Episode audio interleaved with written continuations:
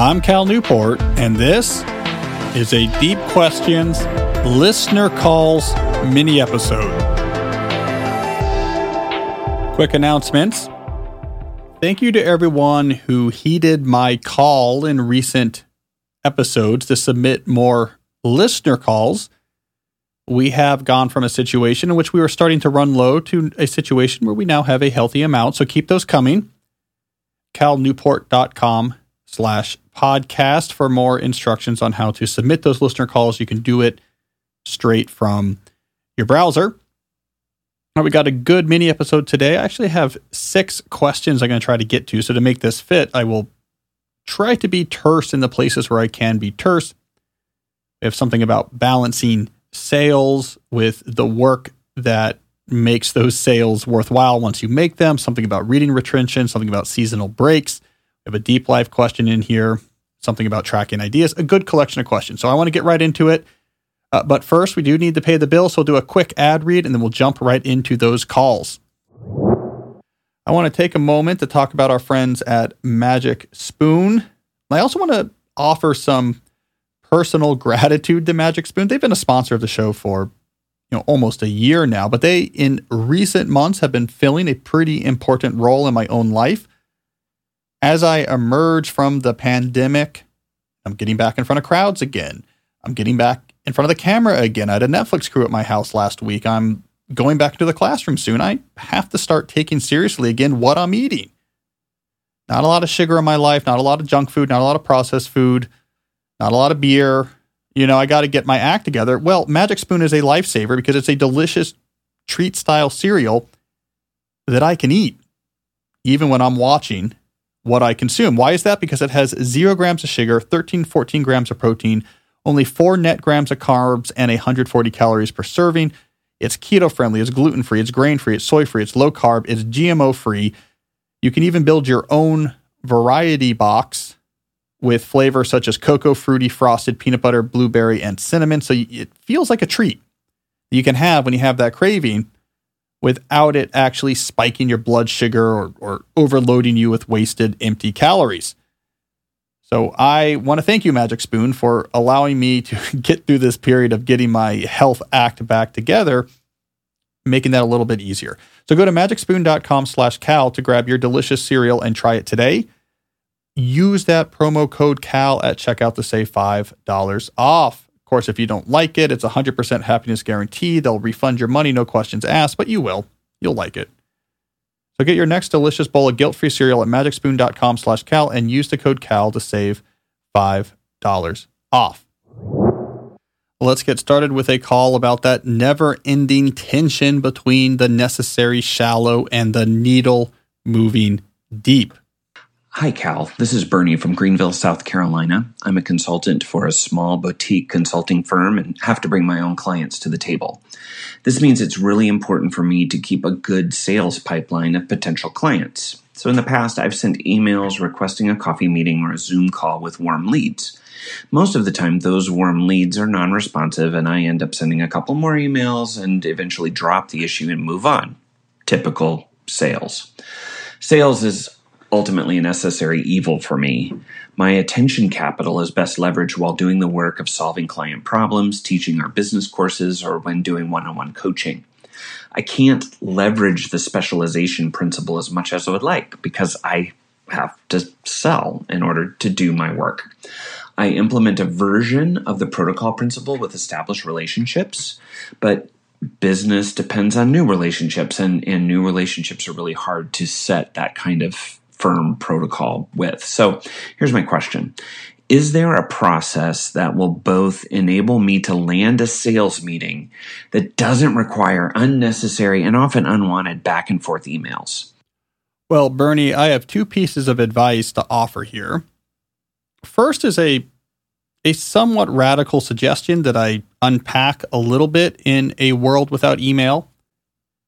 And that is that you think about yourself as having two part time jobs. Part time job number one is a salesperson, finding warm leads, transforming those warm leads into actual clients. Your other job is actually servicing clients, hosting courses, doing coaching, the value production deep work. So the work that actually requires you to apply hard won skill to add value to information. I would treat these as two part time jobs. That is, here is when I work this job, and here's where I work this other job, and I don't mix them. Now, that might be okay, I work my part time sales job from three to five every day, or it might be I work my part time sales job all day Wednesday. You treat it like two part time jobs. And, and I mean, really make a separation your task list, uh, your strategic plans, your inbox. Like, really, you try to treat these as, as two different jobs. The one exception here will be your calendar. You probably just want one calendar for all your different jobs and you try to optimize each of those jobs. So when you're in your hours for being a salesperson, like I want to generate as many leads as possible in this time. And honestly, you don't have to worry a ton about context shifting if nothing in your sales part time job really involves hard concentration. Nothing in your sales part time job requires you to apply hard won skills in a state of deep concentration. You don't have to worry so much.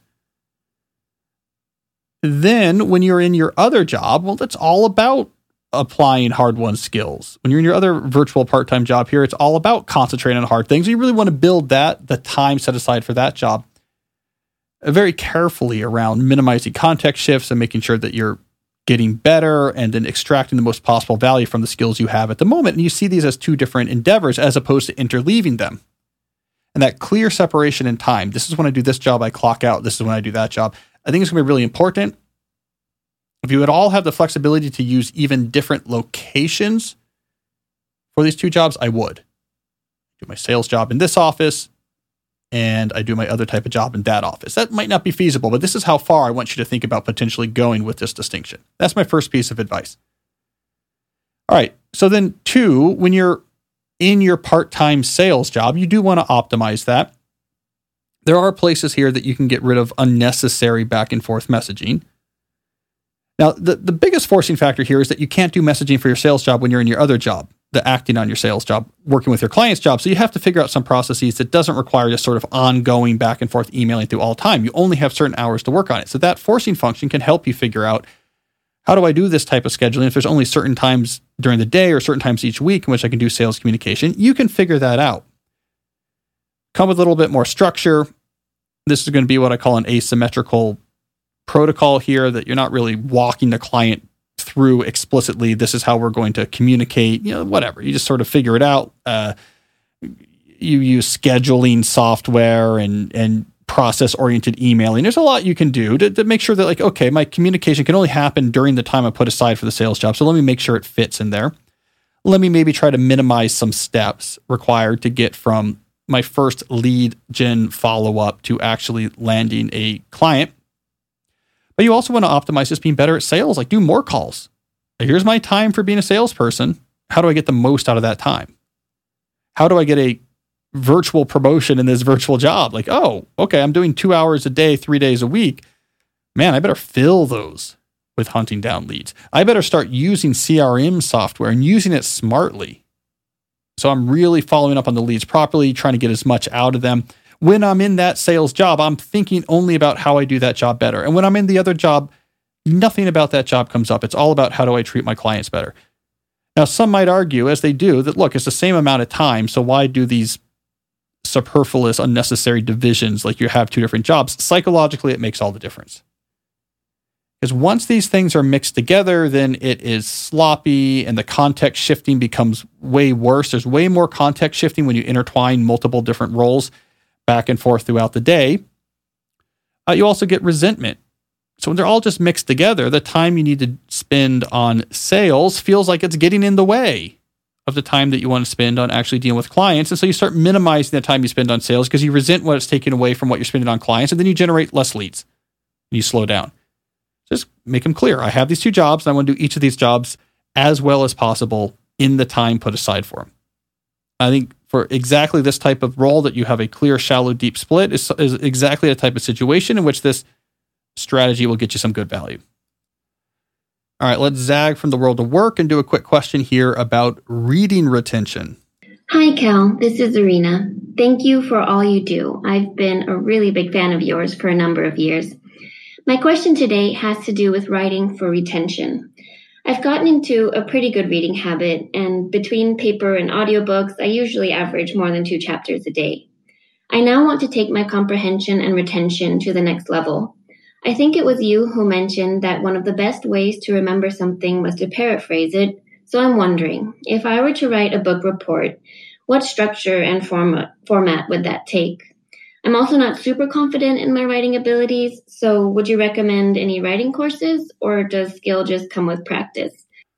Well, I enjoy this question, Arena. The summertime in particular is a season of reading for me. So I'm definitely in the mindset of reading is great. Everyone should be reading more because I get to read a lot more in the summer as a professor because I have less on my plate. In June, I finished six books. Here in July, I'm on track to have my first three books done in the first 10 days. So I'm really bullish on reading right now. I always get a lot more satisfaction out of periods of my life in which I'm getting a lot of reading done. So I'm glad you're asking about this. If you want to increase your retention, especially for nonfiction books, writing up a brief summary is not a bad idea. Here's how I would suggest doing it. While you're actually reading, just do my margin marking system. So if a page has interesting points on it, put a slash across the corner, marking that page as a page that has notes, and you can put little checks or underlines next to the passages or sentences that caught your attention or you think are important. And then just read. So when you're reading, you're just making quick notes. It doesn't slow you down. Friction is minimal. When you're done with a book, it's marked. Some pages have slashes in the corner, those pages have check marks or underlines on particular passages. You can now process that book at your leisure. To process this book, to write a report on it, for example, you just go through the marked pages and just read the marked sentences. And you get a quick review of the big points you thought were important from this book. If you want, write up a short summary of that. Have a, a note taking system in which you keep your uh, book note summaries. It could be analog, it could be digital. If you're more on the geeky side of the spectrum, you could use something like Roam Research and actually link these reports together with unrelated topics to get an emergent semantic web. If you're more artistic, you can use a bullet journal with nice pins, however you want to do it. No need to write a fancy report. No need to write this report like a review. No need to care about the quality of your sentences. In fact, bullet points are even fine. Just like here's like big points. I'm writing my own words from the book and you're just going through and basically paraphrasing the sentences you've marked, which again, you can do this in five or 10 minutes if, if you haven't marked too much of the book. The, the margin marking system is highly efficient for both recording and then later reviewing information from nonfiction books. And that is really useful. You sort of go through and summarize the main points, maybe put a few sentences at the end, like, okay, basically, like this book is making the point X with a bunch of examples, and my most important takeaway was Y. And you should be able to do a report like that in 15 minutes or less that's probably a good idea. That will help that review and paraphrasing with a final summary will help you retain the ideas. The key thing here, however, is the friction is minimal. I don't want to get in the way of you actually reading the book. If you have to take summaries or notes with every reading session, you'll do less sessions. Similarly, if writing this summary is something that takes you 90 minutes, you're not going to do it most of the time. So the unifying property of this approach is friction is very low. You mark the big points, you summarize the big points, but you don't spend too much time, too much time on that, but you still get pretty good retention out of it. All right, rolling along now. Speaking of notebooks, let's do a question about idea tracking. Hi, Cal. This is Sean. Thank you for answering my prior questions. I'm knee deep applying lessons and methods from the podcasts and deep resets, the time block planner, and the life of focus course. It's been life changing stuff and going really well, but there's an issue. When I listen to this podcast, I inevitably get exposed to some idea that I know I should implement, but feel that it's not timely. It would introduce one ball too many to juggle in the present, given that I'm still in the experiential learning phases and praxis of the aforementioned concepts and ideas. My question then is this. What do you do when you come across ideas that you can't act upon immediately, but that you feel are worthwhile endeavors? Kind regards from Miami. Well, that's a good question and a good use of the term praxis. So here's the big picture answer you should have a trusted system for taking notes on what I call lifestyle ideas. Ideas about major changes to how you live your life, or goals you pursue, or shifts you might make in your career, or new endeavors you might take on, and your thoughts about such decisions. Have a place where all of that goes This should be reviewed when you do your strategic semester quarterly planning. So when you when you build that plan for each quarter or semester, that's when you look through this lifestyle notebook so you can trust that those thoughts will be seen. Now, of course, you don't have to go back and review everything you've ever written. You can just review the things that seem new. You don't have to go back and look at six year old thoughts you've moved on from, but everything that seems relevant gets looked at. You can do it more often, but that should be the line in the sand. No quarterly or semester plan gets built without a review of these lifestyle notebooks. We shouldn't underestimate the importance of having a trusted system for these type of ideas. I started doing this pretty early in my grad student career at MIT. And it was because these type of ideas were causing stress. I was stressed that ideas I was having about how to live my life, how to shape my life at a time where this was highly relevant because my life was highly malleable. I was young. There's a lot of decisions being made that they would just get forgotten. And it was taking up a lot of mental resources. It was a big open loop, source of anxiety, source of stress. And I realized I need a trusted system to keep track of these big ideas, not just tasks that need to get done, not just my schedule, my upcoming calendar, but big ideas about my life could be just as much a source of stress if left uncaptured as the other more mundane obligations. And that's where I began my process of regularly reviewing with a trusted system. Now, early on, I used Moleskines, Moleskin notebooks to keep track of those ideas. And my system was when I fill a moleskin and I'm going to switch to a new moleskin, I review that old one and any ideas from there that I think are still relevant, still things I should keep in mind, still things I might act on and that I need to, to think about or remember, I would copy manually summary of those ideas to the beginning of the new Moleskine. This way, when it came time to review the Moleskine, I only ever had to review the current one. Because I had copied forward anything from the last one that I needed to remember, and then my new notes were in there. Now, I have a stack in my closet that's many feet high if I was to stack them all one on top of each other of these Moleskines I've filled over the years. So you might be saying, well, wouldn't eventually the stuff you're copying over from the old Moleskines get longer and longer until you have more things to copy over than there's even space in the new one? And no, this wouldn't happen. And the reason is most ideas of this type you that come up don't last. It's important to get them down because it's a source of stress if you don't. But after the few months it takes to fill a, a Moleskine notebook, the vast majority of things in there, you're like, okay, uh, this is not so important anymore. I'm no longer interested in this. This has been replaced by a better version of the idea, or it's just something that now on reflection, I don't think is that important. So it's actually like a very useful aging process for the ideas. And, and so that system worked really well for me. You can also use digital systems. I think this is this is a definitely a useful option. Now I've used both. I sometimes subdivide sort of pure lifestyle and professional lifestyle related questions and keep those notes in different places. But you can use digital systems.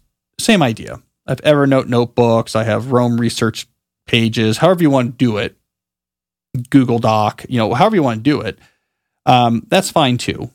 And then you don't have to worry so much about copying things from one notebook to another. But you still probably want to do something similar. That when you do your review to of these ideas when setting up your new semester or quarterly plan that you start to depreciate some of the older ideas in the system, move them into an archive, move them into a not active list. So you're not having to see everything you've ever written for the last 10 years every time you do this review.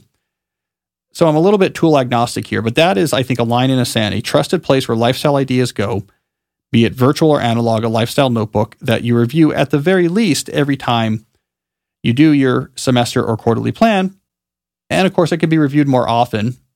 You can curate that and collate that and take things out of it and add things to it. If you want to do it more often, that's fine, but do it at least at that semester quarterly rhythm. Now, of course, it wouldn't be a listener calls mini episode if we did not have a question about social media. Hi, Cal. My name is Alexandros and I'm software engineer from Greece. My question is the following. How can you get an audience for your blog or podcast without relying on social media?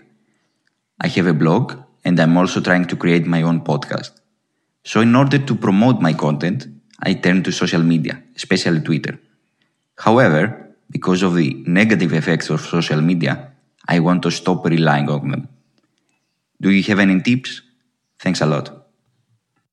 So, I think there is a a hidden assumption in your question that we need to look at and potentially destabilize.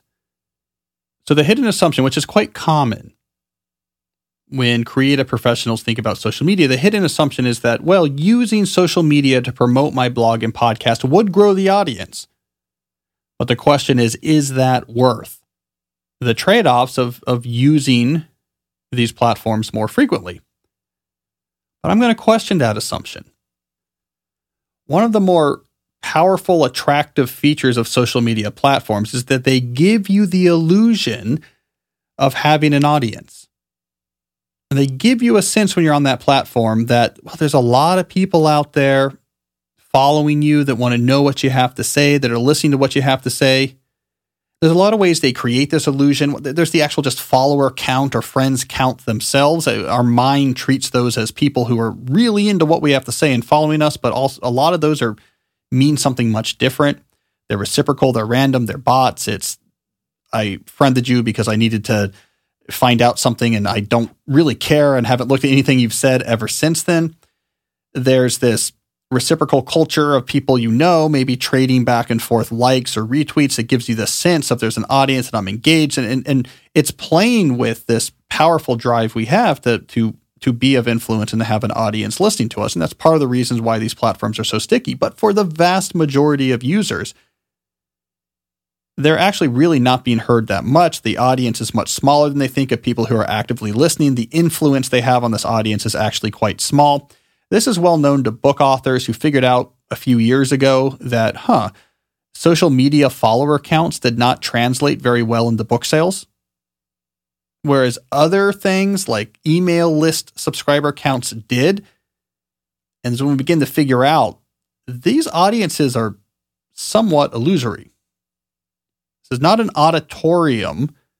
It is not an auditorium full of people who came to hear what we have to say. It's more like we're at a career fair and we're one of a hundred booths yelling out what we have to say. Maybe a couple people passing by might hear it, but most of the people there are also hearing from all these other booths, and our influence is actually not nearly as big as we think. All right, so that's a good analogy to keep in mind.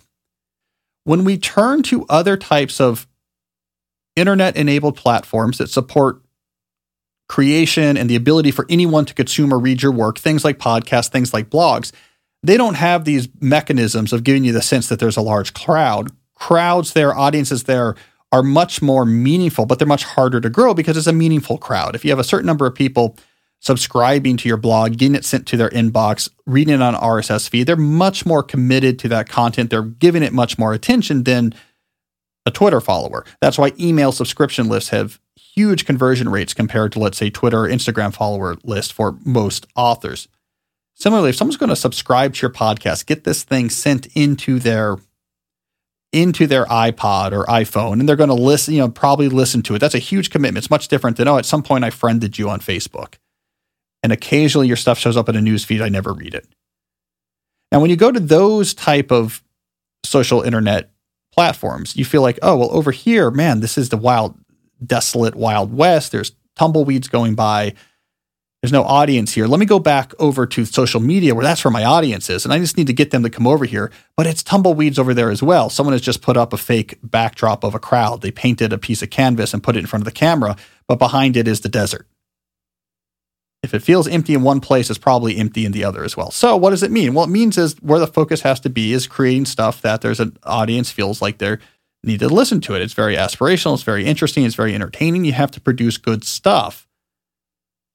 And the wonder of the internet is that you can produce good stuff without having to invest a huge amount of money, without having to go through narrow gates, and, and anyone can consume it once produced. The downside is like, yeah, most stuff is bad, and it's really hard to try to find the unique take and and hone your craft and have something to say that people want to hear. But if you do that, it's not so hard to find an audience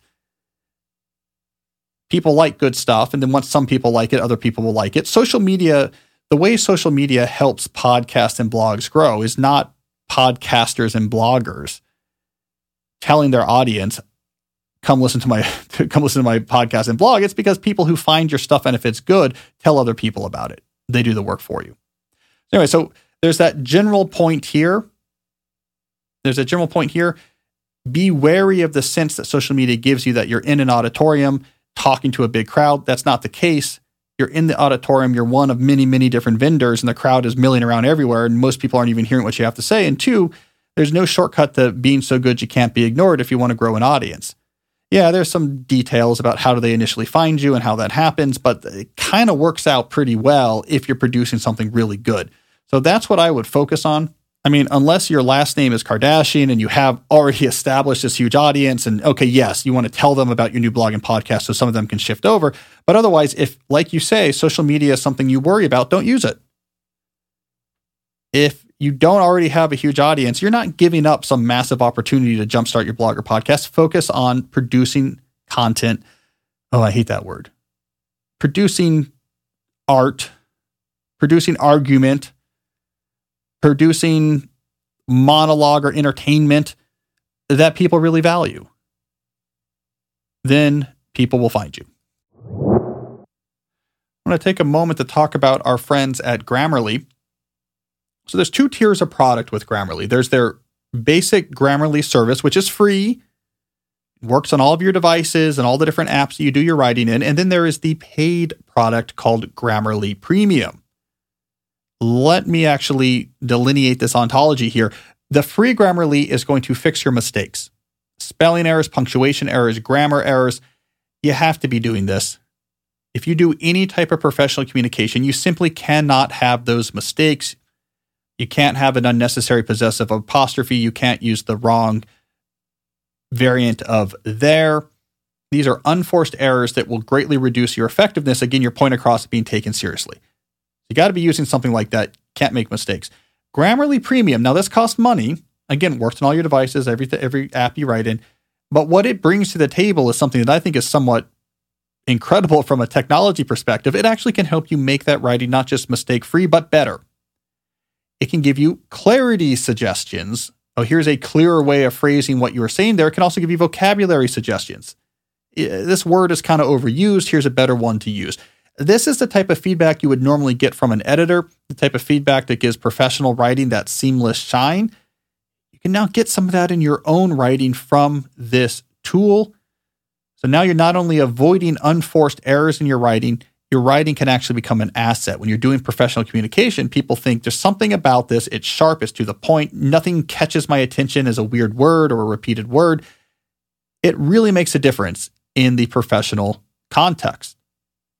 So if you want to hit send with confidence and get your point across more effectively, sign up for Grammarly Premium. Now here's the good news. You can get 20% off Grammarly Premium if you sign up at grammarly.com slash deep. That's 20% off at G-R-A-M-M-A-R-L-Y dot com slash deep. I want to talk here for a moment about ExpressVPN here is something you might not know. When you log on to the internet, let's say you're at home and you use Comcast or Verizon for your internet. When you log onto the internet and start visiting websites, they know every website you're visiting because they are watching these packets come onto their network. The packet that says, I want to go to calnewport.com. The packet that says, I want to go to amazon.com to buy a Cal Newport book. Your internet service provider sees all of that. Now, in the US, they can legally sell that information to ad companies. They can say, hey, this person is visiting a lot of websites related to calnewport.com. You should probably give him some Cal Newport related ads. A lot of people don't realize that's happening. So, how do you get around that? Well, a VPN could be the solution. Here's how a VPN works at a very high level I'm now logging onto my internet. I use Verizon, I use Comcast. I say, you know what? I don't want you guys to know where I'm going. So here's what I'm going to tell you where I'm going to go is I'm going to connect to a VPN server. Now, once I'm connected to the VPN server, everything I send to it is going to be encrypted. I'm going to encrypt that packet on my machine and then send it to that machine where they'll unencrypt it. So, hey, Comcast, hey, Verizon, you don't know where I'm going. All you know is I'm sending encrypted packets to a VPN server. That VPN server then unencrypts those packets and says, oh, you're trying to talk to calnewport.com, and it talks to calnewport.com on my behalf, encrypts the response and send it back to me. So your, your provider, Comcast, Verizon, is like, I have no idea where you're going. That is what a VPN offers you. If you're going to use a VPN, use Express VPN. They are a leader in the industry. They have these VPN servers all around the world, really good bandwidth, very high speed, very easy to set up. It's seamless. So you're there on your browser going to calnewport.com. You don't know about all this VPN stuff going on in the background. You don't notice any difference in your speed, but you are protecting your privacy against those who are trying to invade it. So secure your online activity today at expressvpn.com slash deep.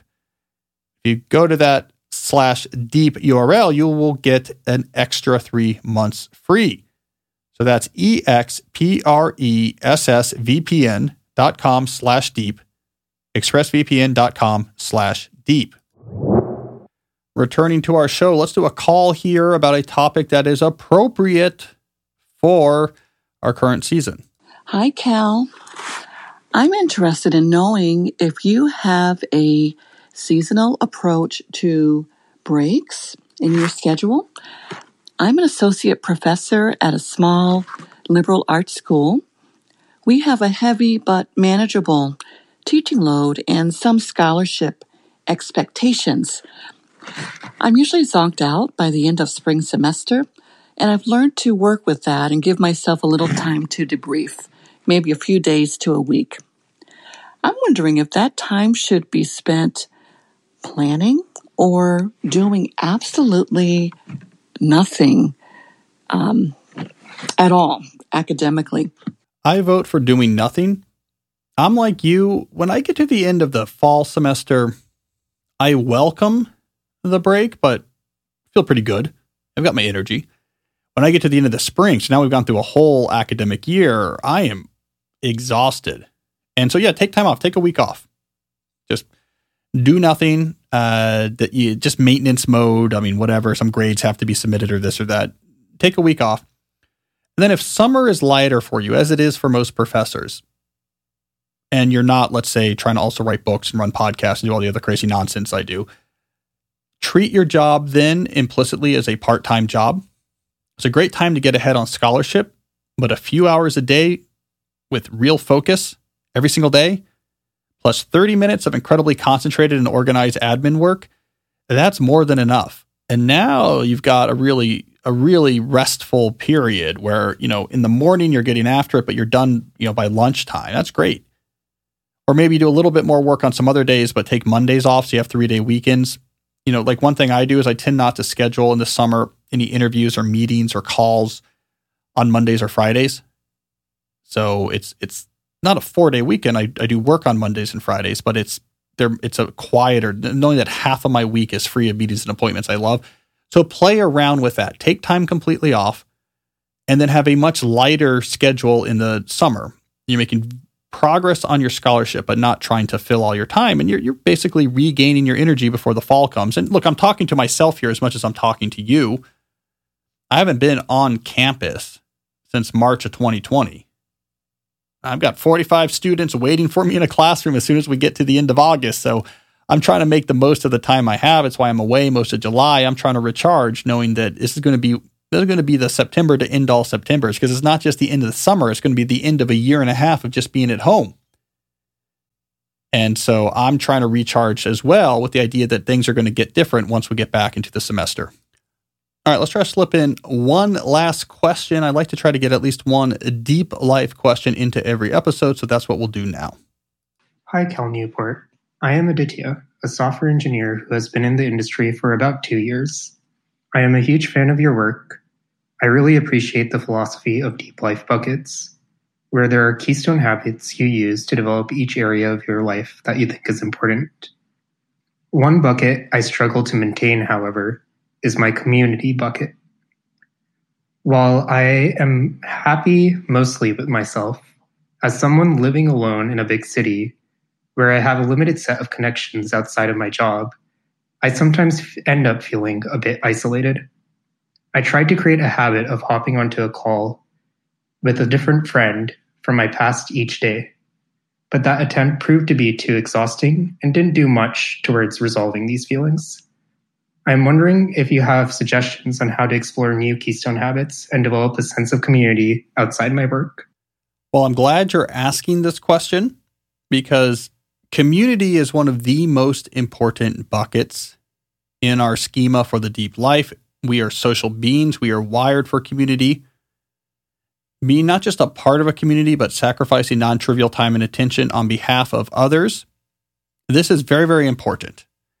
And without it, is very difficult to have resiliency. It's very difficult to extract the full measure of meaning from life. So I'm glad that you have identified a lack of community in your life as an issue that needs to be addressed because it does. So the first thing I'm going to tell you is to join things. I think this is if you're young and in a city and don't really have many networks outside of your job, join networks. I, I don't really care what this is. Uh, it could be athletic, right? It could be I am going to get into a sport and join a team. I'm going to get into CrossFit and join a CrossFit box. I'm going to get into Brazilian Jiu Jitsu and join a Jiu Jitsu dojo or whatever they call it. I mean, I don't really care what it is, but so it could be something like this. I'm going to join a team or around other people and we're training towards a common goal. Uh, it could be joining another type of organization, maybe a group that helps other people in your community. That's a good one. You know, here is a here is a, a group that let's say helps refugees relocated to our city. How can I be useful? Let me sign up. Let me join. If you have a religious background, join a congregation, get involved, not just attending services, but see where you can be useful. So join things that require non trivial investment of your time and attention, that you're aiming towards a goal that seems worthy and that necessarily puts you in the path of other people working on something similar. Real life, real person, real people around you that you can see working on real things, right? And this is very different than being part of an online community. This is very different than joining a pile-on in Twitter or being a part of a long hacker news thread. That stuff is fine. It's not going to itch the same social scratch in the same way that actually doing things with people that takes more energy than just typing when you feel like it. That's what's really going to get to the core, making you feel more social. So that's probably the number one thing you can do. The only other thing I will add is when thinking about community, remember that family falls under that category. So being involved and being there for members of your family, be it your nuclear family or slightly extended, keep that in mind. A lot of young people take that for granted, but that's actually a place where, like right off the bat, you can strengthen you can strengthen connections. But the key thing that unifies this is that this non-trivial sacrifice of time and energy on behalf of others towards a worthy goal is what you're looking for. So we need to get towards that. These would be the two things I would suggest towards jump starting it. Again, I'm glad you're asking the question though, because it means that you recognize that this is a really big lack in your life right now. And it's good to get after rectifying it. And I'm going to get after wrapping up this episode. Thanks for the calls. Go to calnewport.com slash podcast to find out how you can submit your own listener calls. We'll be back on Monday. Another episode of the Deep Questions Podcast vacation mode. So we'll see how that goes. And until then, as always, stay deep.